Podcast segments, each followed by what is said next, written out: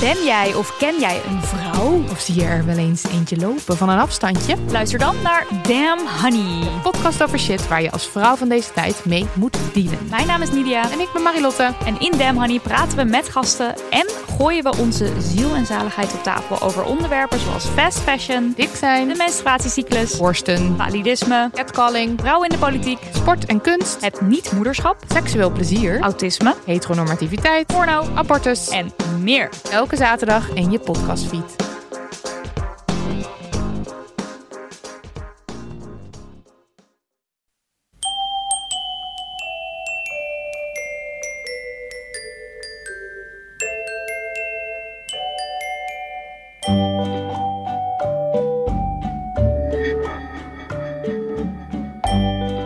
Welkom bij aflevering 229 van Echt Gebeurd. De podcast waarin waargebeurde verhalen worden verteld door de mensen die ze zelf hebben meegemaakt.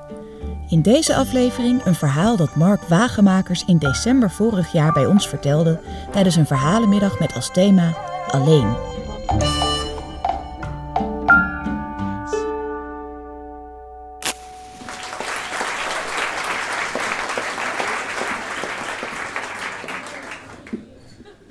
En toen stonden mijn ouders en ik, ik was 14 jaar, ik wa- was anderhalve meter lang, woog ongeveer 45 kilo, stonden wij ineens voor de grote poorten van een oud klooster, wat een psychiatrische inrichting voor kinderen en jongeren was geworden. Het wordt zo'n verhaal. Ehm, het was een hele lange oprijlaan en ik was eh, psychotisch geworden. En dat, dat kan, dat is op zich niet zo heel erg. Ik, ik droomde ineens dat ik lepels kon laten zweven. En het was niet zo erg dat ik dacht dat ik Jezus was, want er zijn ook geen medicijnen voor, daar kan niet zoveel mee. Dus ik had een psychiater en die psychiater zei... Nee, weet je Mark, ga gewoon lekker eh, negen weken je laten observeren... in zo'n heel goed eh, ja, resort. In Breda was het. Eh, de Mark heette het ook heel sympathiek. en, nee, het is niet gelogen. En ehm, de psychiater kwam al ophalen. Dat was zo'n hele actieve 50-plusser... met een Tommy Hilfiger, Spencer, eh, Ralph Lauren overhemd... en van die sneakers die ze geen sneakers mogen noemen... want ze zijn toch artsen.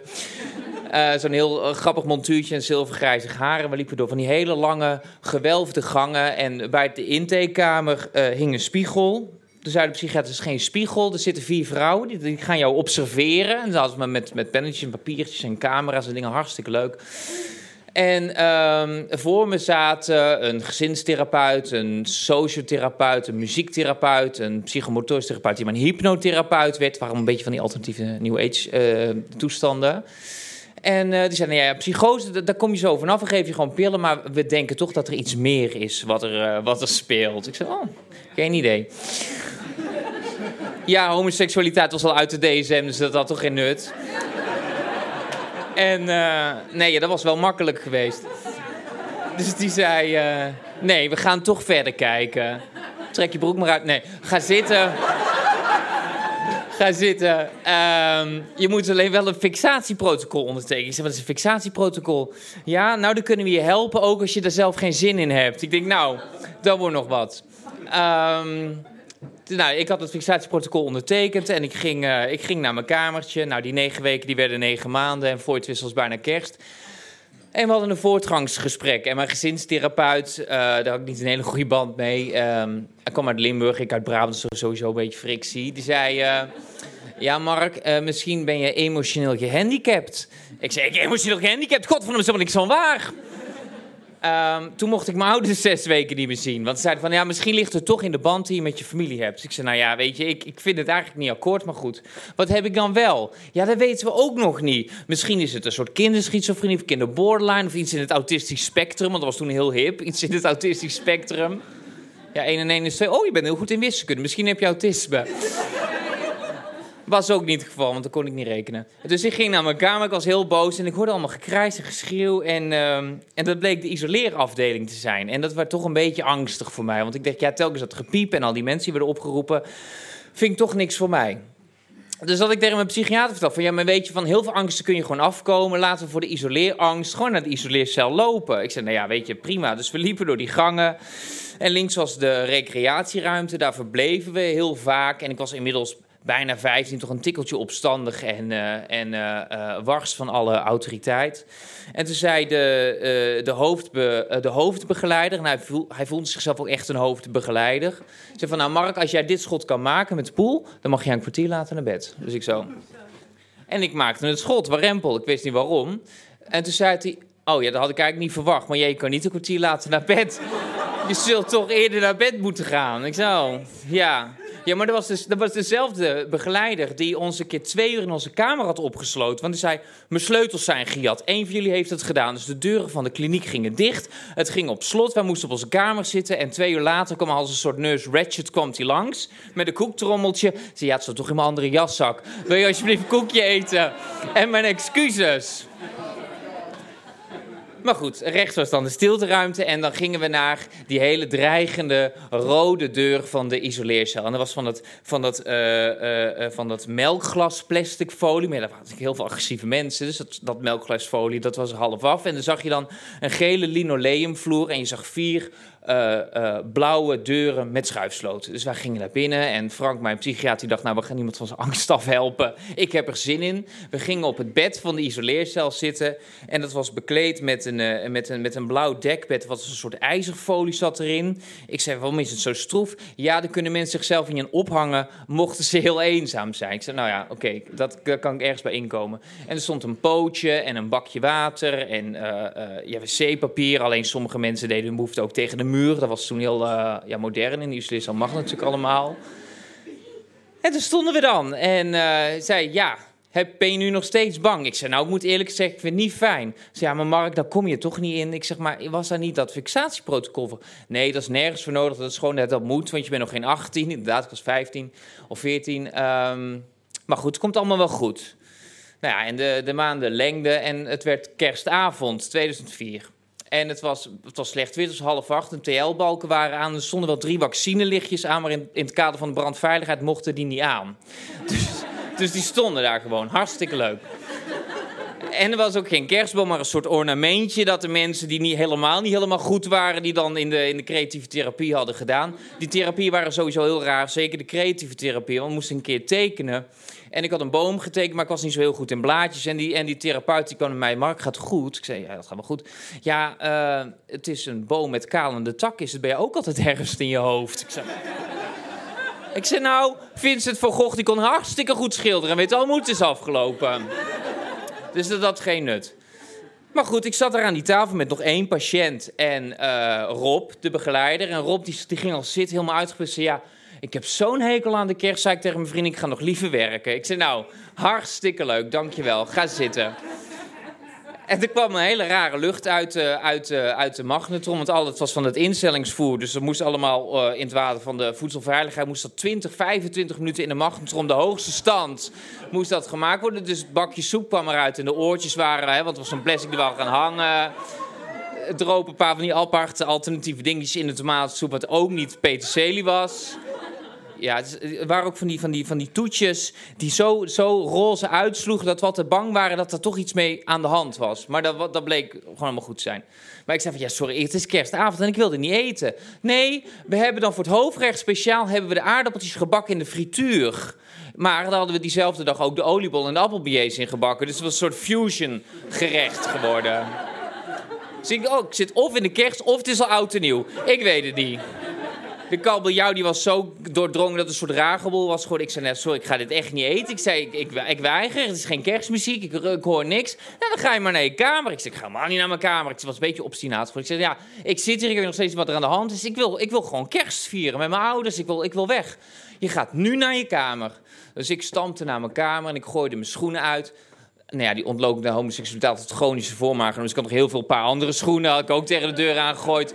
En ik had stoel had ik, uh, op de grond uh, gebonkt. En toen hoorde ik ineens, ho, ho, ho. Ik denk, nou, daar hebben we de kerstman.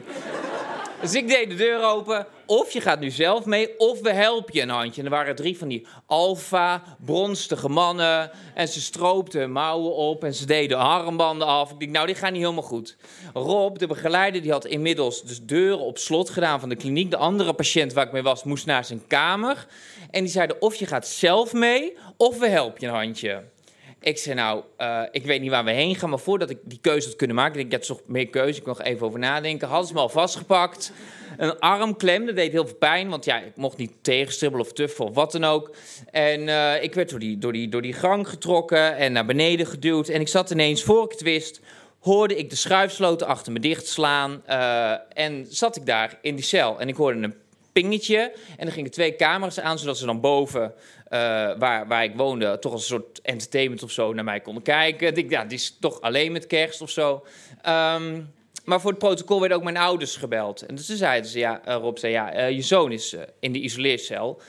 En dan moet Robert de Brink nog beginnen, kan je nagaan, op kerstavond. Ehm, dus ik heb heel die kerstavond eigenlijk doorgebracht. En ja, het is er heel donker, het is er heel stil. Er was geen centrale verwarming, het was best wel koud.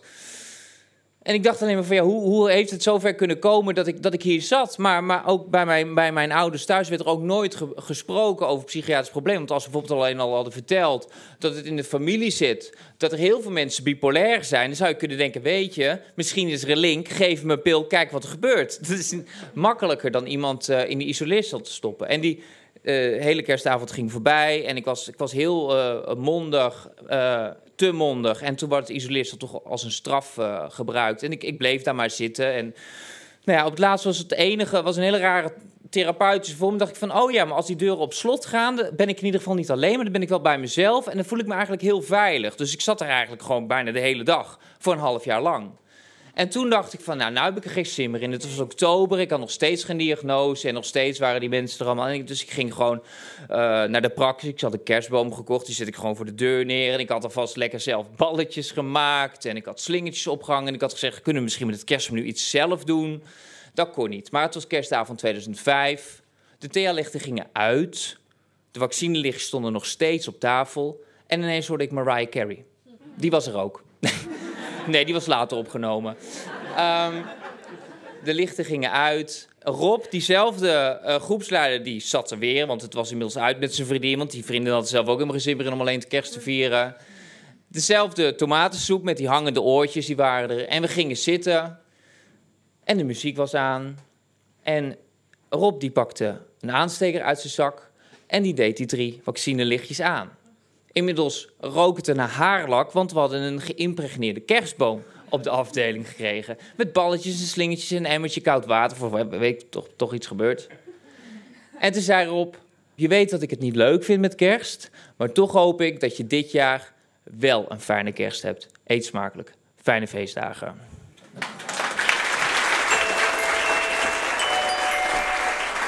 Dat was het kerstverhaal van Mark Wagemakers. Het is gelukkig helemaal goed gekomen met Mark. Hij is tegenwoordig tekstschrijver en ondernemer. En afgelopen zondag vertelde hij weer een prachtig waargebeurd verhaal bij Echt Gebeurd. In Toemler, waar we elke derde zondag van de maand verhalenmiddagen organiseren. In januari komen we met speciale verhalenavonden met het thema Onderweg naar de Leidse Schouwburg, het oude Luxor Theater in Rotterdam, de stad Schouwburg in Utrecht, de Kleine Comedie in Amsterdam en de stad Schouwburg in Groningen. Voor de avonden in Rotterdam en Groningen zijn nog wat kaarten beschikbaar. Kijk voor meer informatie op onze website www.echtgebeurd.net. De redactie van Echt Gebeurd bestaat uit Paulien Cornelissen, Micha Wertheim, Maarten Westerveen en Rosa van Toledo. Productie door mij, Eva Zwaving, zaaltechniek Jasper van Oorschot, podcast Gijsbert van der Wal. Dit was aflevering 229. Fijne feestdagen en vergeet niet, voordat je deze kerst de vaccinelichtjes aansteekt, eerst een emmertje water neerzetten en je kerstboom impregneren. Wel zo veilig.